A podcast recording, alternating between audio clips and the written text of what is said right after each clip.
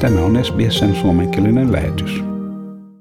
Australian itärannikkoa kohdanneet ennätystulvat ovat ilmastoasiantuntijoiden mukaan saaneet ylimääräistä voimaa ilmastonmuutoksen ja La Niña-ilmiön yhdistelmästä.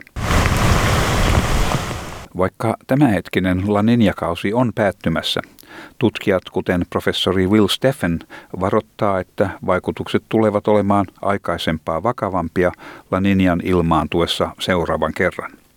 Hän sanoi, että ilmasto, mihin olemme tottuneet, tulee jatkumaan. Se kuitenkin muuttuu tuottaen aikaisempaa äärimmäisempiä sääilmiöitä. Uh, we still have our weather patterns uh, that uh, happen that we're used to, uh, but they're on steroids, and both ends of them are on steroids. So, and that's what climate change is doing. It's supercharging uh, the atmosphere and the entire climate system. So basically, what that means is um, this La Nina's got a lot more water vapor in the atmosphere, and that simply stacks the odds that when it does rain, it is going to rain, uh, rain rainfall is going to be more severe, uh, which means heavier downfalls.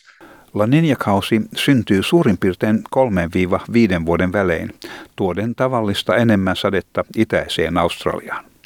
Ilmaston lämmetessä tulevaisuudessa ilmakehä kykenee sitomaan aikaisempaa enemmän kosteutta, mikä vuorostaan tekee La Niña-ilmiöstä aikaisempaa vaikeamman.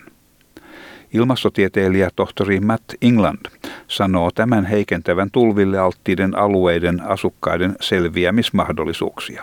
And and what we see in the projections is that they there will be more impactful events. So, but one thing we do know with certainty is that a warmer system has more moisture in the atmosphere, and so climate change is stacking the odds of worse flooding rain events. And this is what we've been seeing in the last couple of decades. La Niñan aiheuttaessa vaikeuksia Australialle, samainen sääilmiö imee kosteutta pois muilta alueilta. Etelä-Amerikassa kova kuivuus on tuhonnut Brasilian soijapapusadon. Tilannetta pahensi lisäksi La. Itä-Afrikan maista, kuten Keniassa ja Etiopiassa, kärsitään nälänhätää. Osatekijänä siinäkin on La Niña-ilmiö.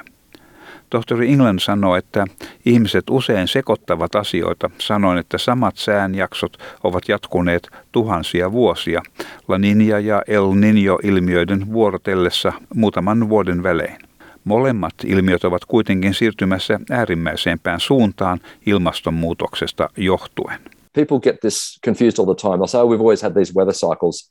100% correct. We've had La Nina or Nino cycles for thousands upon thousands of years, but they're becoming more impactful. We're turning them into into uh, you know events on overdrive that have um, a much bigger cost than if we weren't tampering with the climate system. Ilmatieteen laitos sanoo tämänkertaisen La Niña-ilmiön jo ohittaneen huippunsa, kuitenkin varoittaen sen edelleen vaikuttavan globaaliin säähän heikentyessään syksyn aikana.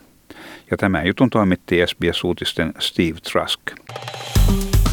Tykkää, jaa ja ota kantaa. Seuraa SBSn suomenkielistä ohjelmaa Facebookissa.